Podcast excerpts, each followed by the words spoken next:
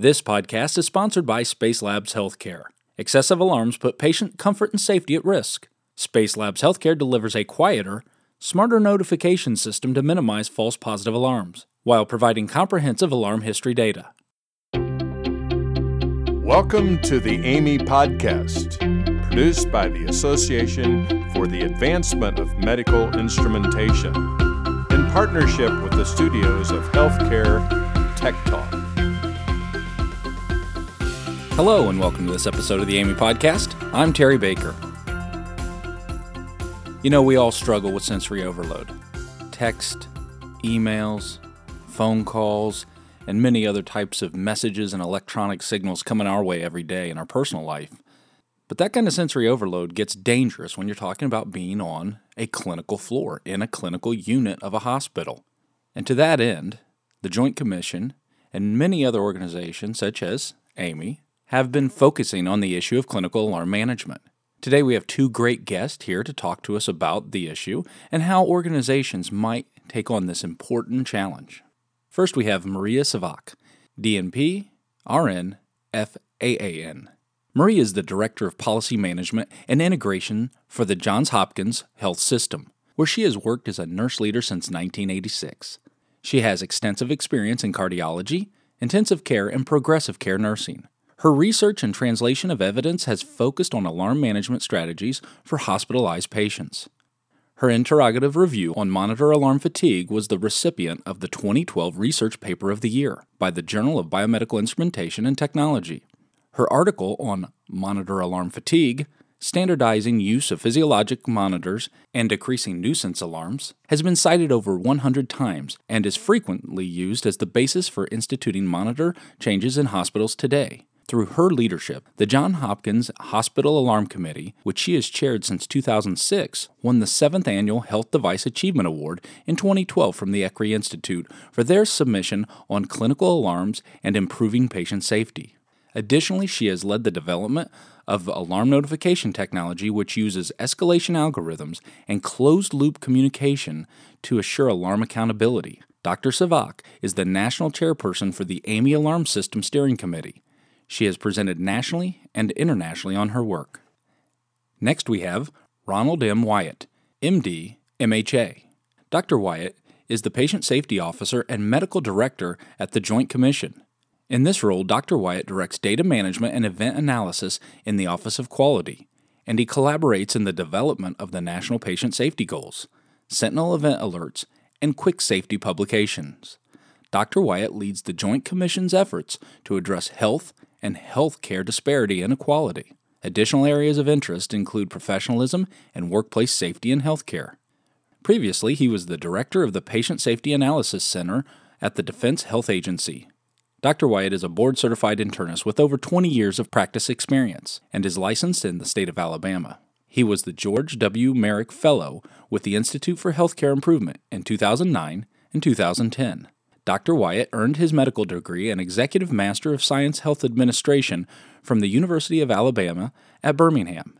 He completed the Harvard School of Public Health program in clinical effectiveness in 2009. Welcome to the show, Maria and Ron. Thank you. Yeah, thank you. Good to be here. So let's start with a broad overview.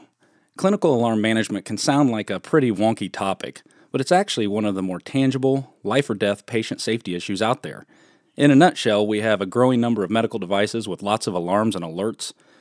What does this mean for the patients, nurses, and the clinical environment in general? Maria, can you start us off? Oh, sure. Um, alarms are intended to tell us when something needs attention. Monitor alarms, in particular, sound when a vital sign threshold is breached, even momentarily. So, for instance, when someone is walking to the bathroom and their heart rate goes up momentarily, or they are coughing or being suctioned and their pulse oximeter drops momentarily. So, most of the time, these parameters auto correct without any intervention. It's these type of alarms that are viewed as nuisance alarms because they really don't drive an action. And these occur hundreds, if not thousands, of times they go off daily uh, on the unit and they serve to desensitize the staff. And as a result, important alarms may be missed. So to answer your question in terms of what is it, uh, how does it impact patients? Patients need quiet to help in their healing process. So, noise from alarms creates an unpleasant environment and it disrupts patients' sleep and it causes anxiety. Sure. Families lose trust in care providers when they don't respond to alarms in a timely manner. And for staff, the noise creates an unpleasant work environment and it reduces their work performance. Staff can develop stress symptoms such as headaches and it, it can distract them from what they're doing and thereby potentially even make a mistake. Ron, do you have anything you'd like to add to that? Uh, yeah. So, from the uh, perspective here at the Joint Commission, uh, you know, back in 2014, uh, there was a decision, uh, even uh, prior to that, to look at ways to address alarm safety, alarm management. And the reason is that, as Maria pointed out, a persistent and frequent problem. And when there's a frequent and persistent problem, uh, at the Joint Commission, we look to see whether or not it's time to address it in a more specified way. So at the Joint Commission, that led to the development of a national patient safety goal. And, okay. na- national patient safety goals have been around since uh, the early 2000, 2003. So when, when we say frequent and persistent in patient safety, that means here's an issue that is causing harm and even death to patients. So when we look at when we looked at the data that comes into the Joint Commission, what we saw over uh, about a five-year period from 2010 to 2015 is that there were about 140 sentinel events, and these were events that led to patient death. Uh-huh. Uh, so it's about 140 of those. Uh, so you can see that that is a, a significant problem. And, and what amplifies that even more is that we know that this is a vastly underreported problem, uh, and it occurs in all healthcare uh, settings. Wow. So, for instance, we think that probably that 140 or so deaths is likely 3% or less of the actual events that we call Sentinel. Oh, wow. And then when we look at, well, what and where uh, are these events occurring? They are, again, across the board. We see events related to uh, anesthesia, delays in treatment, when patients elope or kidnap infant from a hospital, maternal death. A lot of them are related to the medical equipment, can lead to medication errors, mm-hmm. post-op complications, perinatal death, uh, so it's a broad spectrum ventilated death. So it's a broad spectrum of what we call event categories that really does cause patient harm. You know, so we had to, in some way, emphasize the acuity of this problem and that it was, in fact, and is a huge patient safety risk when alarms aren't being managed appropriately. So many organizations, including AAMI and the Joint Commission, have taken steps to try to help hospitals get a better handle on the management of clinical alarms. Ron, could you tell us about the Joint Commission's new January 1 requirement for hospitals? What are they now expected to do? Sure. So if we go back to the National Patient Safety Goal, and it's National Patient Safety Goal 06. And what it says is that organizations, accredited organizations, now must make improvements to ensure that alarms on medical equipment are heard and responded to on time uh, and to improve the safety of clinical alarm systems.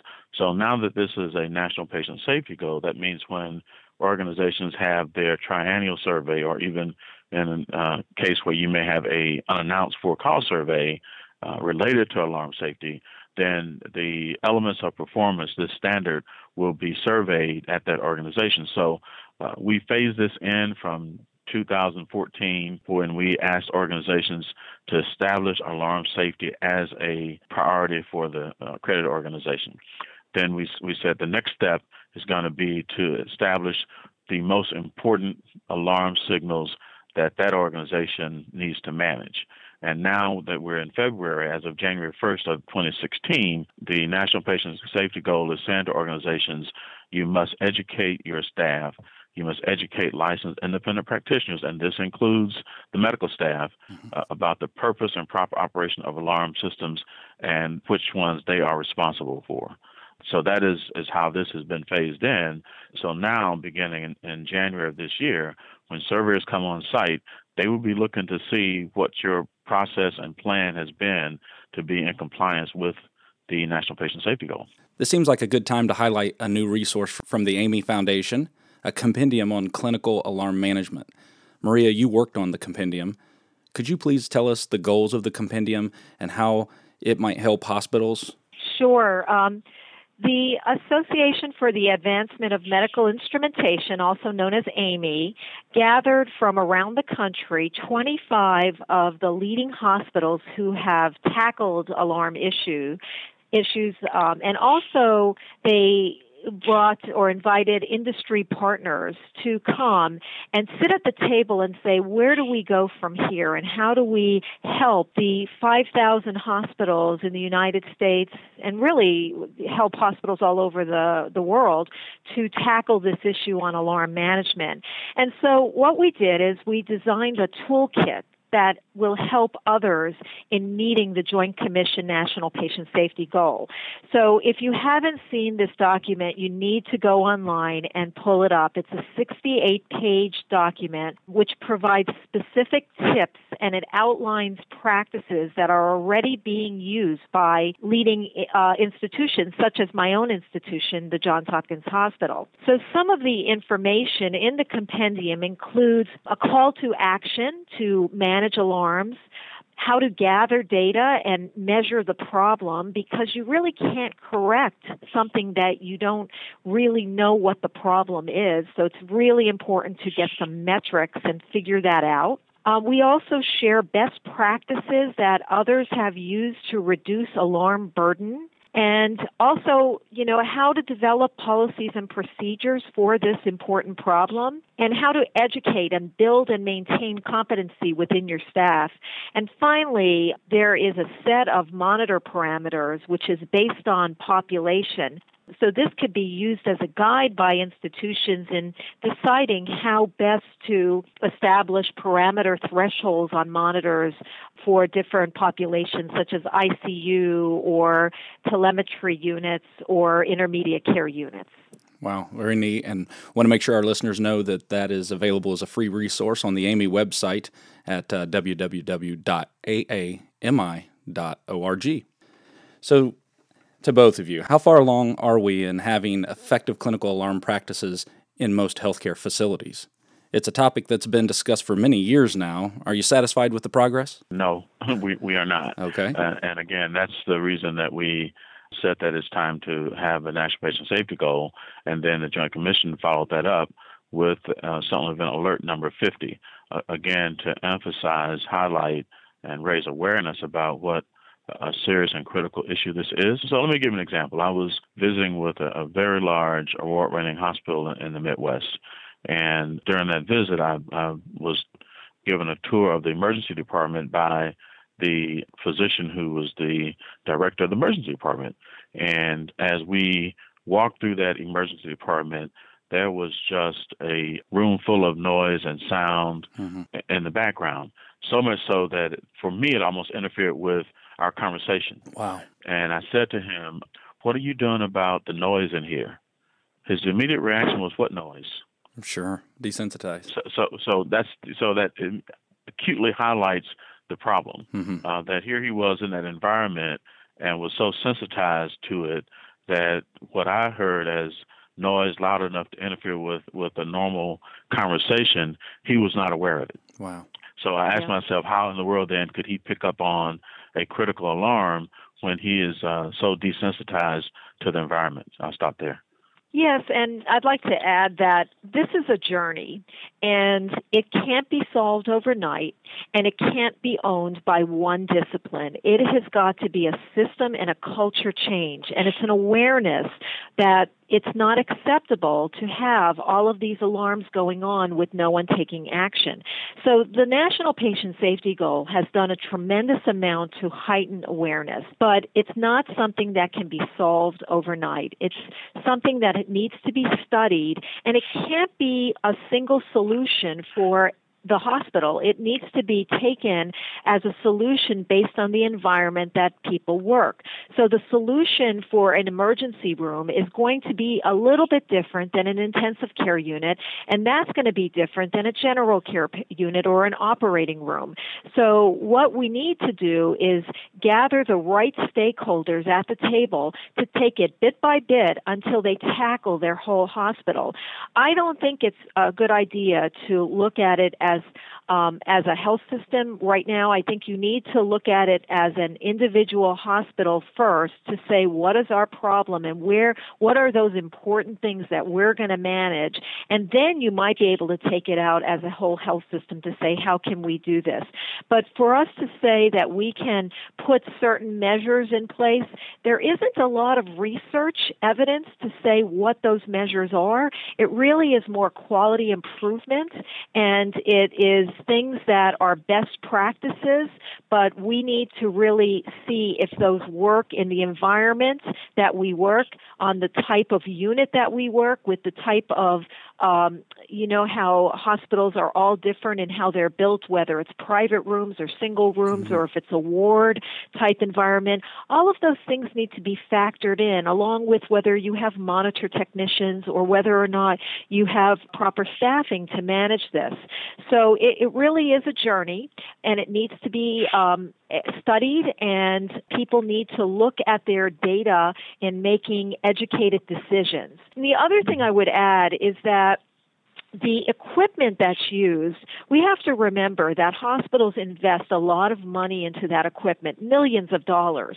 And so for them to correct a problem, we can't just make it an equipment related solution mm-hmm. because your equipment is going to stay with you for 10 or 15 years.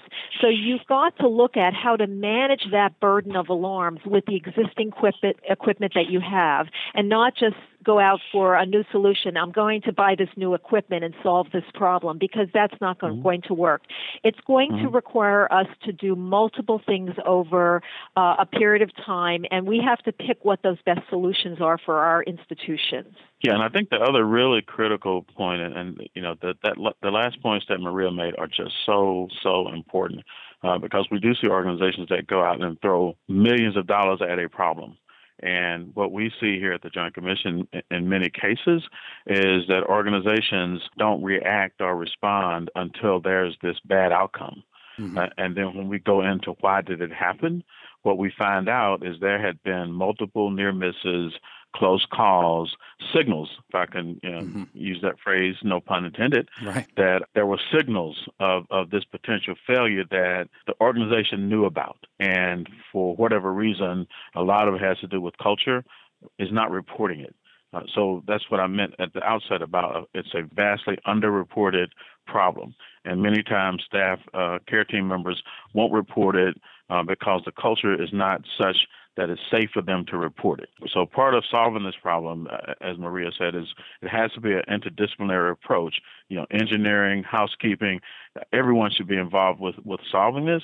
But I think one of the core issues here is that when care team members, whoever it may be, need to report when there is a, a problem, and then the organization can respond, I would say, in a more proactive way. And I appreciate the term, you know, saying this is a journey because that you just have to start making progress on it. I've heard people talk about once they reviewed the data, as you mentioned they should, that even modest adjustments to alarm thresholds reduced alerts by thousands and thousands of alerts. Is this a case where, you know, don't let the perfect get in the way of the pretty good? So that you can start moving forward? Yes, I, I agree with that. And and what I would say is that what we have found in our own institution is that targeting those alarms that are non-actionable, mm-hmm. even like what you said, is so important. Just making a one one change, you know, might make a big difference in that institution's alarms, and that's what we have mm-hmm. found. Just looking at our data, and mm-hmm. let's say it's your pulse oximeter, it goes off all the time. Just making uh, one or two changes, modest changes, will not decrease safety. Actually, will improve safety and will decrease the number of non-actionable alarms. Hmm. Yeah, and I think it's important, and I'll get a bit more granular with the National Patient Safety Goal okay. to talk about what those things are that organizations should do. and Recognize that these are the, the minimums that an organization should be asked to do. Uh, and one is, again, what are the clinically appropriate alarms? Uh, when and who can disable the alarms, what parameters can be changed, who can set or change those parameters, uh, and who's monitoring and responding to what is expected around alarm management. So, what's the biggest holdup to more progress? Is it a matter of training, device design, a failure to embrace systems thinking in healthcare, all of the above, or something else? Well, I feel like there's a disconnect between the manufacturer, the standards, and the needs of clinicians. And, and AAMI has really done a great job at, at, in trying to bring those groups all together. But until we can have the manufacturer designing things based on the needs of the cl- clinicians and standards committee recognizing what those needs are, I think we're, we're going to continue in this path. Ron, any thoughts on that issue? I think there's um, kind of some recommendations, I'll put it that way, and, and we've gone over some of them. Mm-hmm. And, and, I would, again, say start with a leadership that is engaged mm-hmm. and is supporting the effort. That is so critical. And if leadership is present and supporting the effort, then we'll we'll start to make progress. Um, so that's part of the the culture uh, change that has to take place. If leadership is inviting in a multidisciplinary group of people, uh, as Maria said, to measure and analyze what the problem is, and then to look at that data carefully in order to make the improvements. We always say, well, not necessarily every um, change is an improvement. So use the data to make those improvements. Use a risk assessment approach to address the problem. And, and this, I think, still has to be done with a sense of urgency. Mm-hmm. Uh, so there should be a, a, you know, what we call a rapid cycle improvement approach to helping solve this problem. And it's not a one off, it's not a checklist. It's not do these things, uh, go through this training, and we'll come back and check on you in several months from now. That is a um, path to continued failure uh, and revisit the alarm policy. And part of innovation is, is redesigning based on what you are finding in your organization. And then the last point I think I've already made is sustain the, the effort, sustain the educational effort, continue to, to do a risk assessment uh, of that organization, of that particular setting, because as Maria said, it may be different and and, and it is different between the, the emergency department and the med surg floor and the OR or, or in ambulatory surgery uh, or you know, whatever that setting is. So I know we talked uh, earlier about the fact you can't wait until you get new equipment. You can't sort of make a big purchase and solve all your problems. But let's turn our, our discussion a little bit to the role of device design a bit. What can manufacturers do to design products that make for a better environment for patients and clinicians, especially nurses? So I, I, know that manufacturers have to follow standards, and so right now we really need to relook at the standards to make sure that those standards are in the best interests of the clinical staff. But what we need in terms of clinicians is fewer but better alarms. We need uh, alarms that are like combination alarms that they look at multiple parameters before calling uh, a situation. So, for instance, if somebody right now alarms are threshold based, mm-hmm. and so if someone is, let's say the monitor for some reason thinks that the patient is in asystole, but clearly there's an arterial waveform or there's a pleth from a pulse oximeter, that patient is not in asystole and that alarm shouldn't call as asystole because it should be able to look at that and see and make a smart decision that this is not asystole.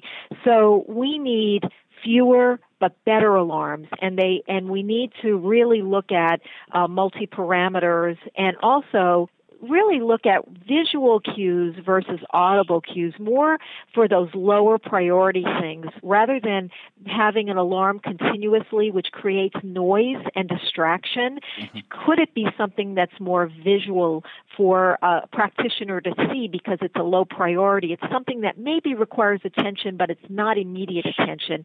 And really save the audible alarms for those things that are really very very important sure any thoughts on that ron maria's done such an excellent job of covering this. Some some additional points would be for manufacturers have alarms that can be customized to the individual patient or even to the uh, patient population. Another thing that I believe alarm manufacturers should do is really put a strong emphasis on organizational training. In some cases, when we look at root causes of sentinel events, there's been inconsistent training even from the manufacturer okay. uh, or training on how to interpret even the existing alarm uh, uh, signals. I think another thing is equipment manufacturers work on how to integrate the alarms in with other medical devices, and then how the staff will know or not know when there's an equipment malfunction or even a failure. So, for instance, uh, another uh, just a brief story. Uh, my sister was in in a hospital a couple of years ago, and she has a neurological disorder which made her a falls risk. Uh, she went for a CAT scan, transport brought her back. She then went to take a shower. Uh, when she returned to her bed, there was an alarm. And I hmm. came to visit and could hear the alarm as I walked down the hallway. By the time I got there, there were two care team members and an entire family in the room trying to figure out where the alarm was coming from. And no one could figure it out. Wow. The care team, the nurse, the tech, the nurse manager could not figure it out. They called engineering. The person from engineering walked in the room and said it's a bed alarm. Hmm. and he was the only one that knew that. Wow. and wow. it was a newer bed with a with a with it was a newer bed with a different alarm. And here you have the nurse manager that did not know what the alarm was in that room. So you, you think about the alarm type, it's audible, but you're in a, in a in a setting where you can't really understand where that alarm is coming from. So if if a nurse manager, tech, nurse, transport knew that that signal was the bed alarm in a in a patient who was at a high falls risk, right? Right. Then you're protecting that patient and and you're leaving relieving, as Maria said, some of the anxiety that patients and families have around alarms. Right. So we've touched on it a bit, the challenge of setting the right parameters to trigger alarms. Is there more we can expand to kind of help uh, demonstrate this in practical terms? Well, you know, it all boils down to noise versus signal. Noise is the false non actionable alarm, and signal is the alarm that you take action on. And so that, you know, we can set default parameters which are safe for uh, on your monitor. The, the, that's what your clinical engineering department and your leadership group sets. So when you turn the monitor on, it's at those safe limits. However, there are times when patients require more customization of alarms. And so, for instance, let me give you an example. Let's say the safe limit for heart rate is 50 on a unit, but my mother comes in and she has atrial fibrillation at a slow rate and she's always at a rate of about 45 or 48 when she sleeps. There's no reason for that alarm to go off all night long so that she can't sleep.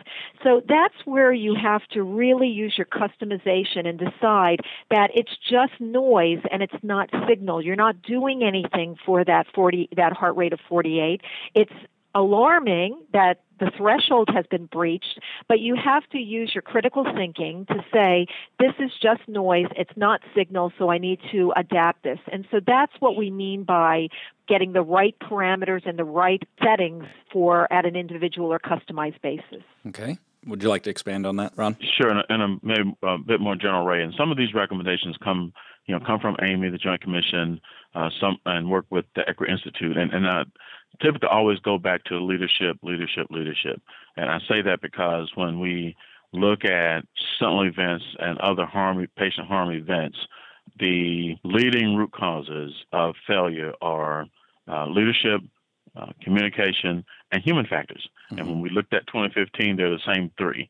So if we start again in, in this problem with leadership, leadership has to ensure that there is a process in place that there is a mechanism to respond in high risk areas, that the organization has prepared an inventory of the alarm equipment, the medical devices that are used in the most high risk areas with the most high risk uh, clinical conditions that are present in the organization, that there are established guidelines for those settings.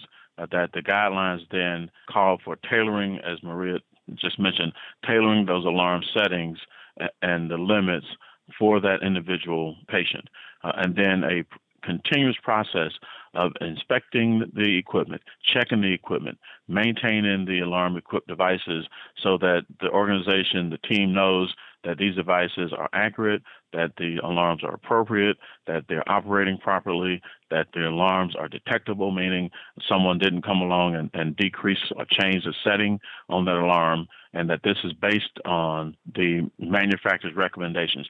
Why do I say that? Because when the from the Joint Commission, when surveyors come on site, they will ask you, are you following the manufacturer's recommendations with regard to risk levels and sure. et cetera.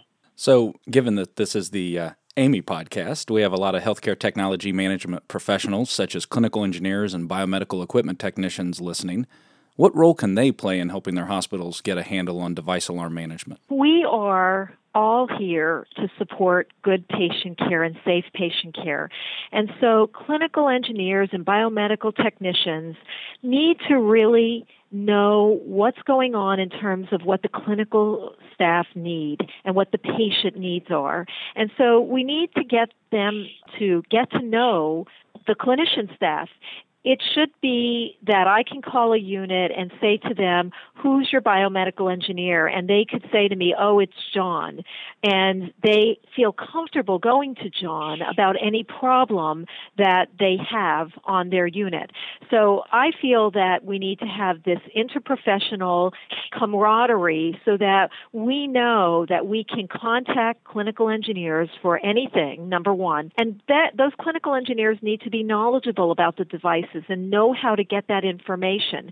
In our own institution, our clinical engineers have set up a demo lab so that we can test functionality before we even put things out on the unit. We can go down and we can test it and say, what is the impact of this on alarm management before we put it on patients?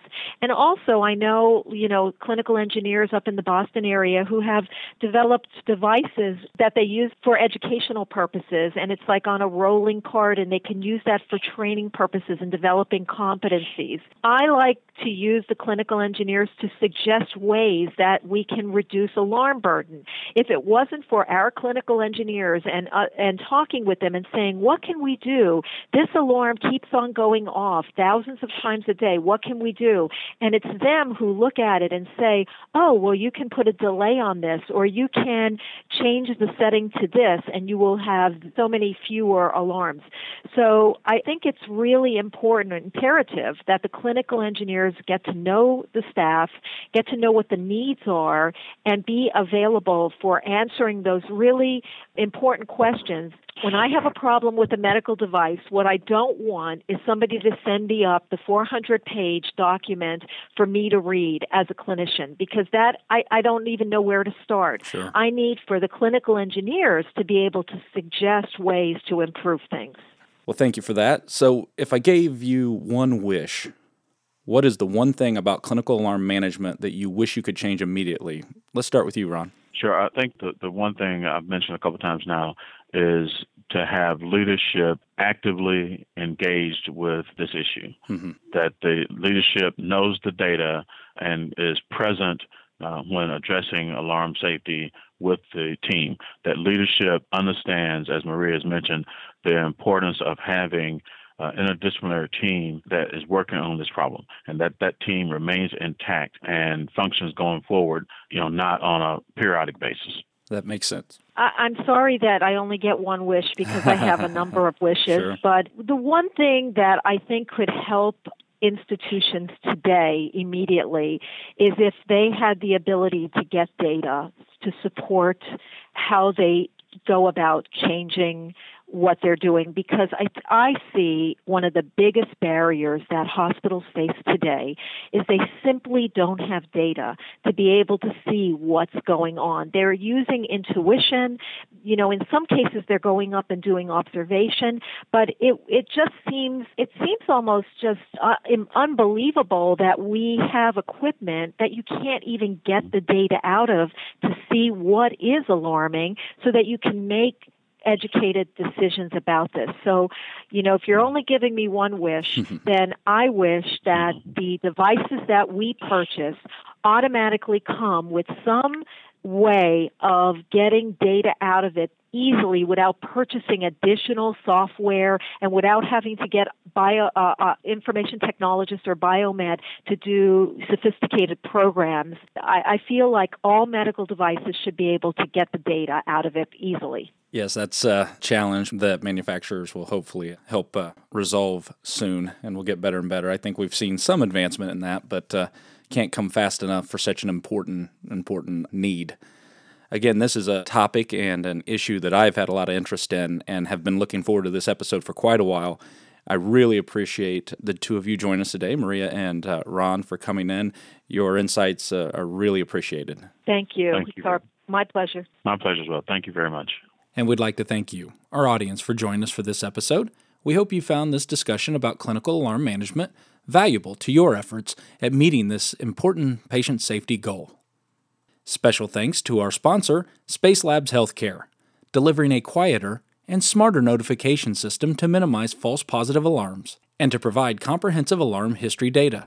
Spacelabs Healthcare. For this episode of the AAMI Podcast, I'm Terry Baker.